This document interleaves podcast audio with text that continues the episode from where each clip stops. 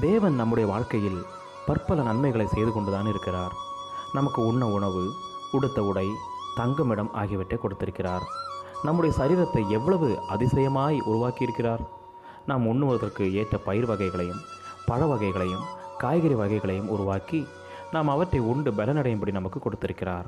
நாம் உணவு உண்ணும் பொழுது இவை எல்லாவற்றையும் நமக்கு கொடுத்த கர்த்தருக்கு நன்றி செலுத்துகிறவர்களாக இருக்க வேண்டும். வேதத்திலும் சங்கீதக்காரன் தாவியது நான் ஒளிப்படத்தில் உண்டாக்கப்பட்ட பொழுது என் எலும்புகள் உமக்கு மறைவாக இருக்கவில்லை. என் கருவை உம்முடைய கண்கள் கண்டது. என் அவயவங்களில் ஒன்றாகிலும் இல்லாத போதே அவைகள் அனைத்தும் அவைகள் உருவேற்படும் நாட்களும் உமது புஸ்தகத்தில் எழுதியிருக்கிறது என்று கூறுகிறார்.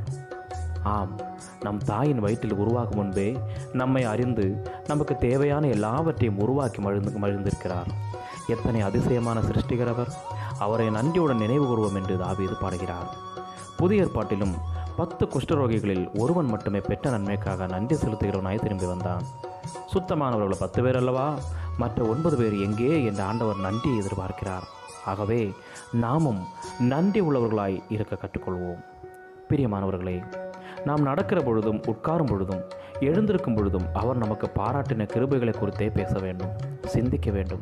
அப்படி செய்யும் பொழுது ஆண்டவருக்கு நன்றி சொல்லாமல் இருக்கவே முடியாது. எண்ணிப்பார் நீ பெற்ற பாக்கியங்களை திரும்பி பார்.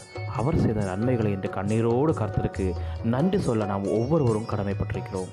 நன்றி என்ற உணர்வை நம் பிள்ளைகளுக்கும் கருத்தாய் போதித்து அவர்களையும் தேவனுக்கு நன்றி உள்ளவர்களாய் வளர உற்சாகப்படுத்த வேண்டும். மனிதர்கள் உங்களுக்கு செய்த நன்மைகளுக்காக அவர்களுக்கு நன்றியையும் அவர்கள் உங்களுக்கு செய்த தீமைக்காக ஆண்டவருக்கு நன்றியையும் செலுத்துங்கள். நன்றி என்ற மூன்று எழுத்தை முழு மனதோடு சொல்ல பழகிக்கொள்ள வேண்டும். நன்றி நிறைந்த உள்ளத்தோடு ஆண்டவரை ஆராதித்து அவரை மகிமைப்படுத்துவோமாக. அதற்கு தெய்வந்தாமுக்கு கிருபை செய்வாராக ஆமேன் ஆமேன். God bless all